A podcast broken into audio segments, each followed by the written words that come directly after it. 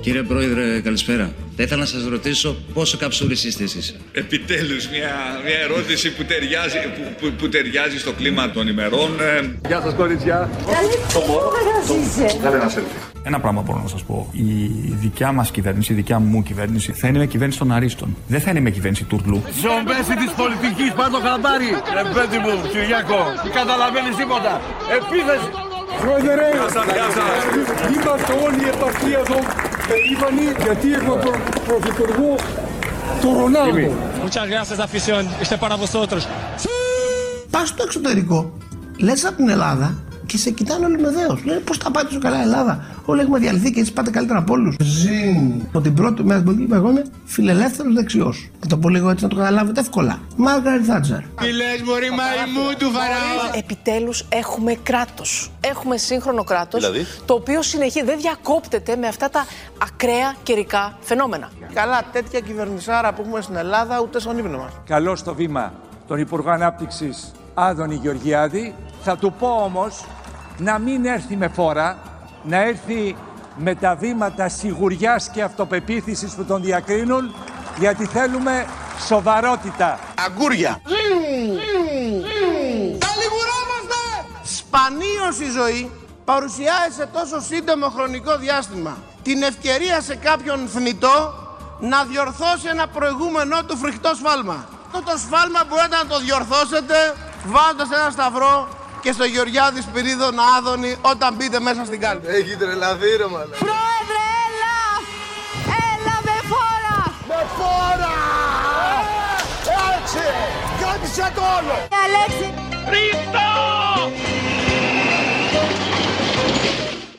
Γεια σας, είναι Τετάρτη, σήμερα 22 Φεβρουαρίου 2023. Είμαι ο Δημήτρης Χατζηνικόλας και ακούτε το καθημερινό podcast του Τμήματος Πολιτικών Ειδήσεων του Ντοκουμέντο. Πάμε, πάμε για το τριήμερο της ε, Πρωτομαγιάς, καθαρά Δευτέρα. Τώρα έβλεπα σήμερα ε, τις τιμές του αλεύρι για τη λαγάνα τώρα, έτσι. Ε, 12 ευρώ ήταν πέρυσι την ε, καθαρά Δευτέρα το κιλό του αλεύρι 24 δηλαδή 100% αύξηση 100% πάνω ε, είναι αυτονόητο νομίζω δεν χρειάζεται να το δεν χρειάζεται αποδείξεων ότι δεν μπορεί η αύξηση 100% να οφείλεται μόνο σε πραγματικά αίτια δηλαδή ας πούμε στον πόλεμο στην, ε, στην Ουκρανία και στα- που, που, που ήταν όντως ο συστοβολώνας της Ευρώπης και η Ρωσία ε, δεν μπορεί να οφείλεται μόνο σε αυτό. Δεν μπορεί να οφείλεται ας πούμε, στην αύξηση των μεταφορικών, στην αύξηση της τιμής του, του πετρελαίου, της βενζίνης, των καύσιμων, καυσίμων γενικώς και της ενέργειας. Ε, είμαι- μου είναι αδιανόητο να πιστέψει ότι 100% αυξήθηκε. Προφανώς μέσα σε αυτό το τεράστιο κόστος, την τεράστια αύξηση, υπάρχει και η κακοδημονία εδώ στην ε, χώρα. Ενώ όταν λέω κακοδημονία, εννοώ φυσικά ότι παρεμβαίνουν και οι διάφοροι χρυσοκάμφαροι, παρεμβαίνουν και τα συμφέροντα, παρεμβαίνουν και οι χονδρέμποροι και όλα αυτά. Και ο καθένας βάζει και λίγο πάνω στο, στο κέρδος του και στην αύξηση που προέρχεται όντως από αιτίες που προανέφερα.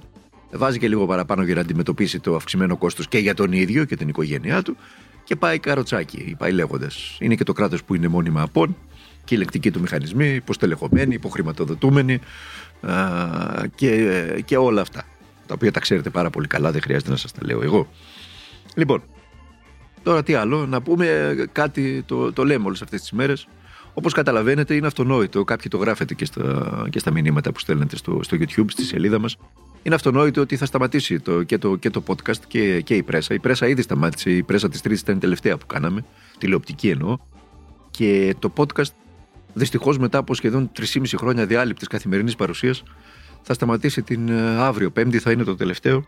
Ε, νομίζω ότι ε, παρά τη στεναχώρια τη δική μου είναι πολύ μεγάλη μετά από 3,5 χρόνια καθημερινής συνήθειας και ενώ αποκτήσαμε πάρα πολύ κόσμο μαζί μας, έτσι δηλαδή σχεδόν καθημερινά 8.000 άνθρωποι ακούνε αυτό το podcast από όλα τα μέρη της γης, έτσι, από τα μηνύματά σας το ξέρω και το καταλαβαίνω και από όλα τα μέρη της Ελλάδας ε, θα σταματήσουμε. Θα σταματήσουμε γιατί αυτό είναι το σωστό και αυτό είναι το ηθικό.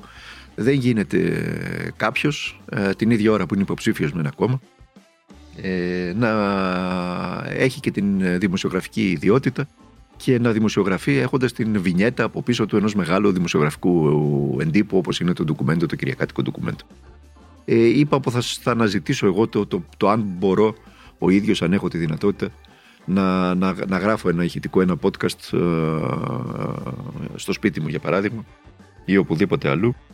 Να το ανεβάζω στο YouTube σε μια σελίδα που θα κάνω στο YouTube για να μπορούμε να διατηρήσουμε αυτή την, την επικοινωνία ε, μέχρι τις εκλογές και μέχρι να διεξαχθούν οι εκλογές μετά από εκεί και μετά έχει ο Θεός που έλεγε η γιαγιά αλλά νομίζω ότι είναι αυτονόητο δηλαδή μην κάνουμε τα ίδια τα οποία επικρίναμε τόσο καιρό εμείς τους, ε, τους άλλους έτσι, να μην κάνουμε τα ίδια ε, είχα πει πάρα πολλές φορές και το λέω και δημόσια τώρα, με την ιδιότητα του υποψήφιου με, με το ΣΥΡΙΖΑ στην Αθήνα, ότι θα καταθέσω τη δημοσιογραφική μου ταυτότητα στην ΕΣΥΑ, αναστέλλοντας τη δημοσιογραφική μου ιδιότητα όσο τουλάχιστον είμαι υποψήφιος και μέχρι τις εκλογές. Το πρώτο που θέλω να υποσχεθώ.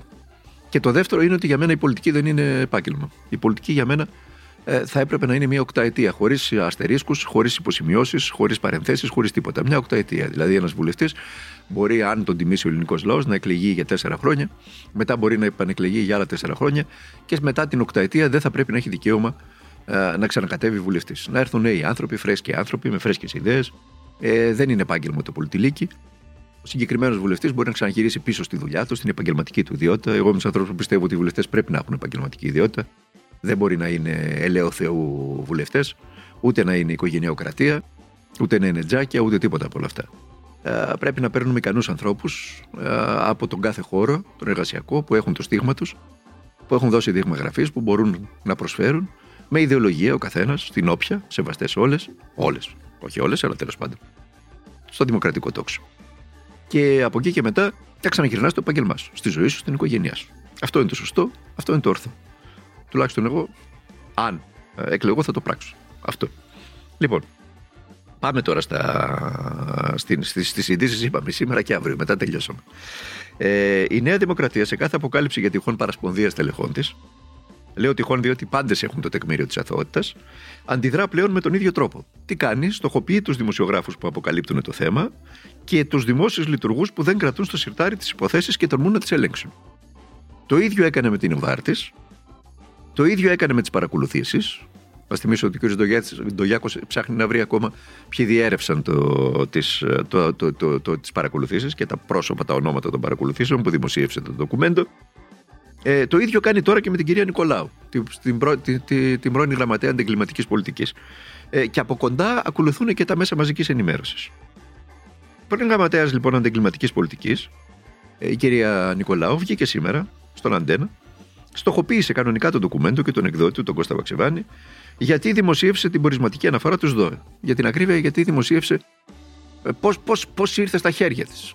Λες και ο δημοσιογράφος είναι υποχρεωμένος να, να, να, να, να δίνει τις πηγές του ή να λέει από πού το βρήκε. Δεν, δεν, δεν είναι το πρόβλημα τι ακριβώς έλεγε η πορισματική αναφορά. Το πρόβλημα ήταν ε, πώς ήρθαν στα χέρια του ντοκουμέντο. Ε, Λες και άμα ήταν η αναφορά για κάποιο τέλεχο του ΣΥΡΙΖΑ, ε, δεν θα το κρεμούσαν και η κυρία Νικολάου και όλη η Νέα Δημοκρατία και όλα τα μέσα μαζικής ενημέρωσης στα μανταλάκια μέχρι να λιαστεί σαν το χταπόδι. Κουβέντα για την οικονομική ζημιά που αναγράφεται στην πορισματική αναφορά του ΣΔΟΕ 2 εκατομμυρίων ευρώ στο δημόσιο. Κουβέντα για τις απευθείας αναθέσεις με τέσσερις φορές πάνω από τις κανονικές. Ε, στοχοποιείται ο δημοσιογράφος, η δημοσιογραφία, η έρευνα, η αποκάλυψη.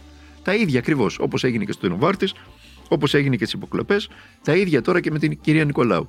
Με την Οβάρτη δεν ήταν θέμα, για παράδειγμα, το έγγραφο ή τα έγγραφα όπως αποκαλύφθηκε αργότερα του FBI. Ε, ήταν θέμα το πώς φτάσαν στα χέρια των δημοσιογράφων και γιατί δημοσιοποιήθηκαν. Έπρεπε να τα κρατήσουμε στο συρτάρι μας, σαν τη λίστα Λαγκάρντ. Για να ικανοποιείται η κυρία Νικολάου και η όποια κυρία Νικολάου και ο κύριος Μητσοτάκης εντός της Νέας Δημοκρατίας.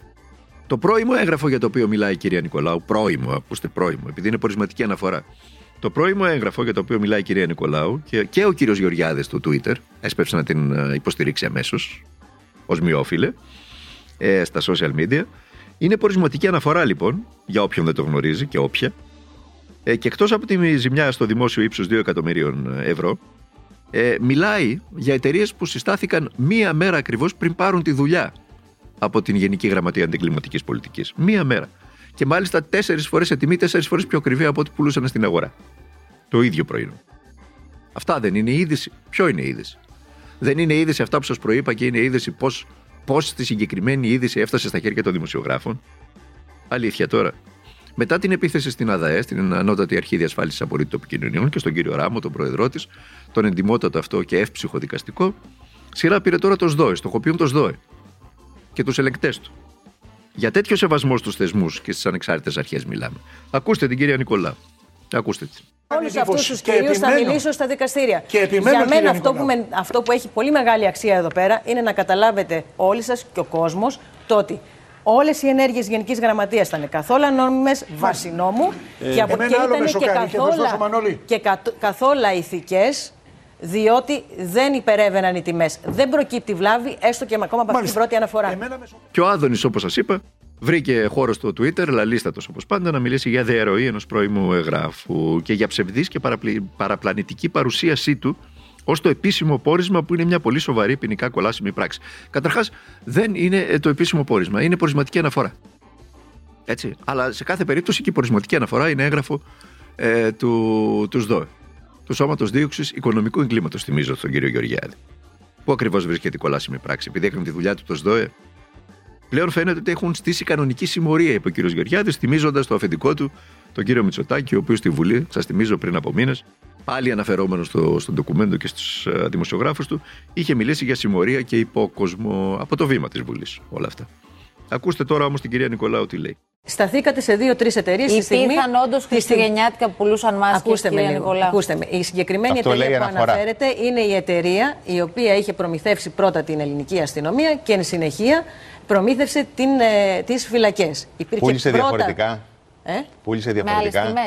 Υπήρξαν, προφανώς, ε, προφανώς και υπήρξαν διαφορετικές τιμές, γιατί οι τιμές αλλ- αλλάζανε κάθε μέρα, πρώτον. Και δεύτερον, ήταν και άλλες οι αλλάζανε; ποσότητες. Αλλάζανε; Θέλετε να μας πει, κα- χρηματιστηριακές ήταν οι τιμές, δεν το θυμάστε; Δεν θυμάστε ότι Χρηματιστηριακές στο κάποια σαπούνι. στιγμή οι μάσκες Μάλιστα. φτάσανε να ξεπερνούν το 1 ευρώ; Γιατί οι τιμές. Βεβαίως. Ε; Στην αρχή ήταν πανάκριβε και μετά έπεσαν. Έτσι, αλλά μιλάμε μπράβο. για την ίδια Είδατε περίοδο. λοιπόν, το αν είχαν και άλλους κωδικούς να πουλούν χριστου- χριστουγεννιάτικα είδη, καλά κάνανε και επεκτείνανε τους κωδικούς για να μπορέσουν να επιβιώσουν αυτές οι επιχειρήσεις και να πουλούν και μάσκες.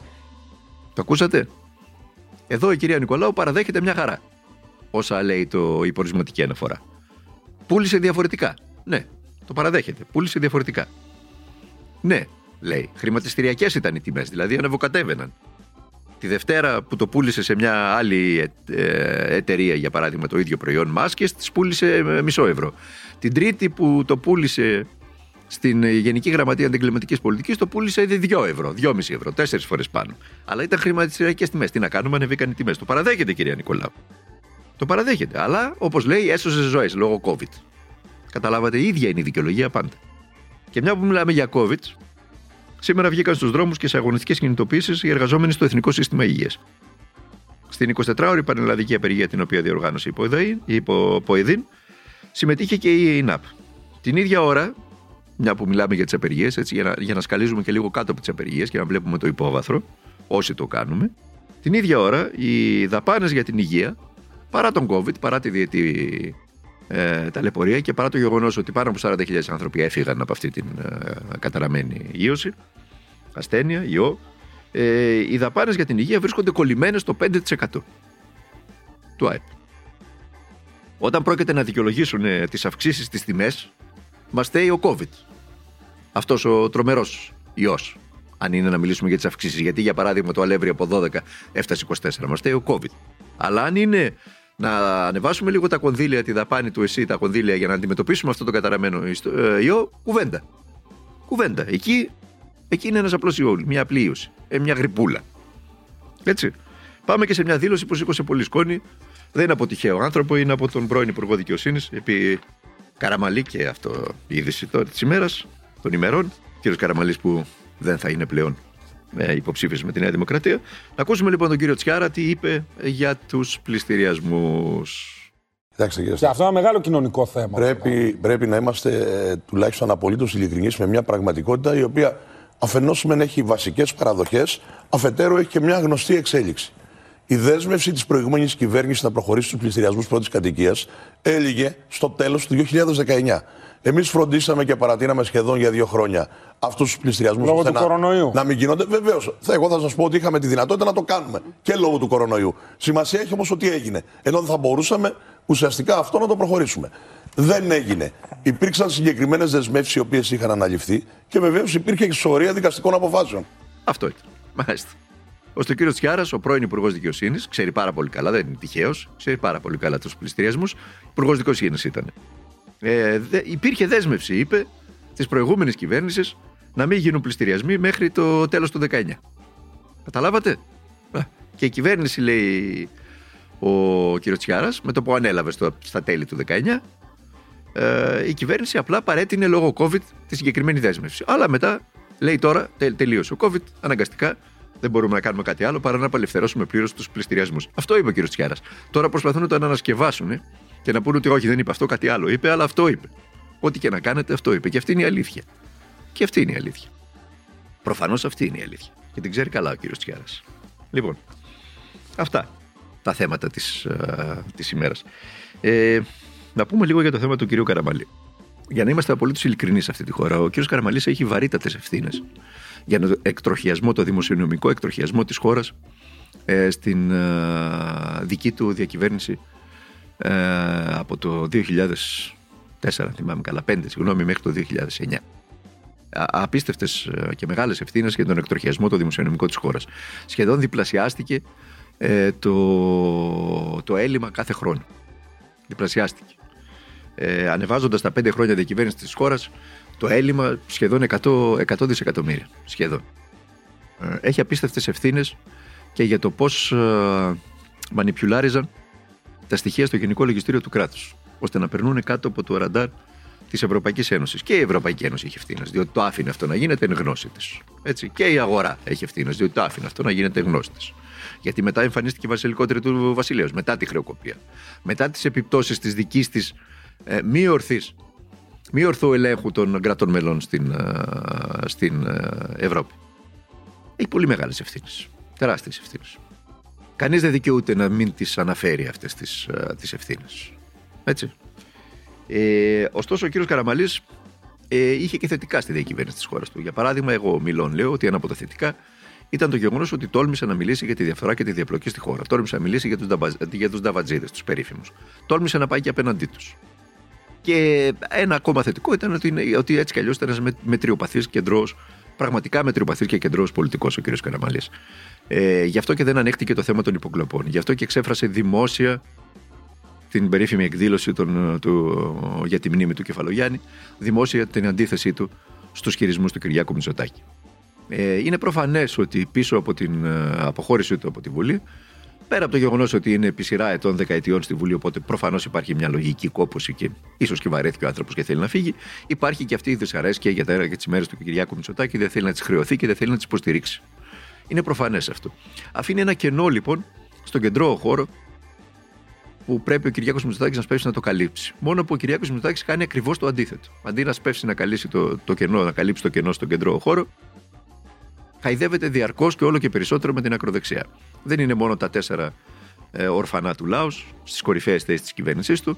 Είναι και ο ίδιος ο Καρατζαφέρης, ο καταδικαστής Καρατζαφέρης, τον οποίο μας τον φέρανε πίσω ε, για να κάνει σημαντική δουλειά στην, ε, στη Νέα Δημοκρατία, να κάνει το, τον τροχονόμο το, στα ακροδεξιά ψηφαλάκια που, που φεύγουν. Στον κύριο Μπογδάνο, για παράδειγμα. Έτσι το παραδέχτηκε ο ίδιος δημόσιο. Ότι τον προσέγγισε ο κ. Καρατζαφέρη και του είπε: Εντάξει, ψωμί και αλάτι, δεν υπάρχει, δεν τρέχει τίποτα. Και ήταν να ξαναγυρίσει πίσω στη Νέα Δημοκρατία. Και βγήκε ο κ. Καρτζαφέρη βεβαίως και εξέφρασε το θαυμασμό του για τον Κυριάκο Μητσοτάκη ως παγκόσμιο ηγέτη. Ξεπερνώντας όμως αυτά τις ανοησίες, ε, θα πρέπει κάποια στιγμή σε αυτόν τον τόπο να μιλήσουμε με αλήθειες και να πούμε αλήθειες. Να πούμε τα πράγματα όπως είναι. Χωρίς ε, συμψηφισμούς, χωρίς ε, εξοραϊσμούς, χωρίς να φουσκώνουμε καταστάσεις και χωρίς να υποβαθμίζουμε καταστάσεις. Να τοποθετήσουμε στο κάδρο των ευθυνών για αυτή την κατάδια τη σημερινή της χώρας μας ε, τους πάντες ανάλογα με τις ευθύνες τους. Και να έχουμε και μια τάξη μεγέθους για το τι φταίει και πόσο φταίει. Δεν μπορεί να έχουν τις ίδιες ευθύνες για τη χρεοκοπία της χώρας ε, η Νέα Δημοκρατία και το Πασόκ που χρεοκόπησαν τη χώρα μέχρι το 2010 με το ΣΥΡΙΖΑ, ο οποίος εκείνη την περίοδο ήταν στο 3,5%. Οι όποιες ευθύνες του ΣΥΡΙΖΑ εξαντλούνται από το 2015 που ανέλαβε την, ε, τη χώρα για πρώτη φορά, τα ενία της χώρας, μέχρι το 2019 που το παρέδωσε. Εκεί πρέπει να υπάρχουν οι όποιες ευθύνες του ΣΥΡΙΖΑ, κυρίως για το ότι αναγκάστηκε να πάει σε ένα τρίτο μνημόνιο, ενώ είχε, είχε παραδεχτεί κάτι άλλο, μάλλον ε, προπαγάνδιζε κάτι άλλο πρώτων εκλογών. Εγώ όμως είμαι από αυτούς που λέω ότι είχε την παρησία το Σεπτέμβριο του 2015 να πει ότι κύριοι δεν τα κατάφερα να κάνω αυτό που σας είχα υποσχεθεί ε, προεκλογικά. Συνεπώς πηγαίνω τη χώρα μέσα σε 8 μήνες εκλογές και άμα θέλετε μαυρίστε με. Δεν τον μαύρισε ο ελληνικός λαός. Τον ξαναέβγαλε η κυβέρνηση. Δεν μπορεί να το περνάμε έτσι αυτό. Δεν μπορεί να, να μην βρέχονται τα ποδάρια μας μέσα σε αυτή τη συνθήκη. Δεν γίνεται. Είναι αδύνατο να γίνει. Από εκεί και μετά όμως, αφού μας έφερε το τρίτο μνημόνιο, αφού μας φόρασε και μερικές εκατοντάδες conditionalities, επαχθεί και αυτά όπως όλα τα μνημόνια, άλλο λιγότερο, άλλο περισσότερο. Το πρώτο και το δεύτερο ήταν τα πιο επαχθή, αλλά τέλος πάντων να το ξεπεράσουμε αυτό. Από εκεί και μετά ακολούθησε μια πολιτική η οποία μας οδήγησε, αν μη τι άλλο, στο να μην είμαστε αγκασμένοι να υπογράψουμε τέταρτο μνημόνιο και να αφήσει και ένα κασμπάφερ, αυτό το περίφημο κασμπάφερ, το μαξιλαράκι των 37 δισεκατομμυρίων. Παρακαταθήκη στην προηγούμενη, στην επόμενη κυβέρνηση του κ. Μητσοτάκη, ενώ ο ίδιος από τον κύριο Σαμαρά δεν βρήκε απολύτως τίποτα. Απολύτως τίποτα. Βρήκε άδεια ταμεία. Και όπως λένε και τα τότε στελέχη του ΣΥΡΙΖΑ, επίτηδες ήταν άδεια ταμεία για να αποτύχει να είναι μια, μια μικρή παρένθεση 6 μηνών η διακυβέρνηση της χώρας από το ΣΥΡΙΖΑ για να ξαναπανέρθει η Νέα Δημοκρατία. Το ίδιο ακριβώς έκανε η κυβέρνηση Σαμαρά και με τη διαπραγμάτευση για το. Για, με τη διαπραγμάτευση για, με τους δανειστές, την οποία δεν έκλεισε σκεμμένα. Και ε, τώρα ε, επικαλούνται, όχι τώρα, εδώ και καιρό επικαλούνται το θέμα της εκλογής, της μη εκλογής Προέδρου της Δημοκρατίας. Τέλος πάντων, όλα αυτά πάντως, ξέρετε κάτι, ακούγονται λίγο άχαρα για ένα πολύ απλό λόγο. Είναι πολύ σημαντικό να ξέρουμε το τι φταίει, γιατί, και τα, γιατί πρέπει να, από τα λάθη μας πρέπει να μαθαίνουμε και να τα βελτιώνουμε. Ε, να τα διορθώνουμε. Αλλά αυτό που προέχει σήμερα, κατά τη γνώμη μου, είναι ε, ο λόγος του τι θα κάνουμε αύριο. Ε, αυτή η αντιπαράθεση για το ποιος τα έκανε χειρότερα είναι άχαρη. Δεν την παρακολουθεί κανένας. Εγώ, σαν δημοσιογράφος, ε, ένιωσα πάρα πολύ άσχημα στα στούντιο τα τηλεοπτικά όταν κάθε μέρα συνεχώς, ε, κάθε λεπτό οι πολιτικοί μαλώνουν για το ποιος το έκανε καλύτερα, ποιος φταίει για το μνημόνιο, ποιος δεν φταίει, ποιος φταίει περισσότερο, ποιος φταίει για τις συντάξεις, ποιος δεν φταίει. Όλα αυτά όμως είναι παρελθόν. Τα νέα παιδιά θέλουν λύσεις για, για, για τη ζωή τους σήμερα, τώρα, για αύριο. Θέλουν να ξέρουν αύριο τι θα γίνει με τα ενίκια που δεν μπορούν να νοικιάσουν ένα σπίτι. Θέλουν να ξέρουν τι θα γίνει με τους μισθούς που δεν φτάνουν για να ζήσουν. Θέλουν να ξέρουν τι θα γίνει με τις δουλειές για να μην σκέφτονται πώς θα φύγουν με την πρώτη ευκαιρία στο εξωτερικό, που εκεί η αναλογία μισθού και κόστους ε, ζωής είναι υποφερτή. Αν δείτε τις έρευνες στην Ευρώπη, είμαστε η χειρότερη χώρα μετά τη Βουλγαρία σε σχέση με το, με το κόστος ζωής, σε σχέση με τους μισθούς. Εκεί καταντήσαμε. Αυτή η συζήτηση πρέπει να ανοίξει πρώτα και μετά να κάνουμε τη συζήτηση για τις ευθύνες. Απλά για να μας παρακολουθήσει ο κόσμος. Αλλιώς δεν μας παρακολουθεί. Αυτό. Αύριο, τελευταίο podcast, μετά από 3,5 χρόνια εδώ στο ντοκουμέντο. Να περάσετε καλά μέχρι αύριο, να προσέχετε τον εαυτό σας και να αγωνίζεστε για τα πάντα.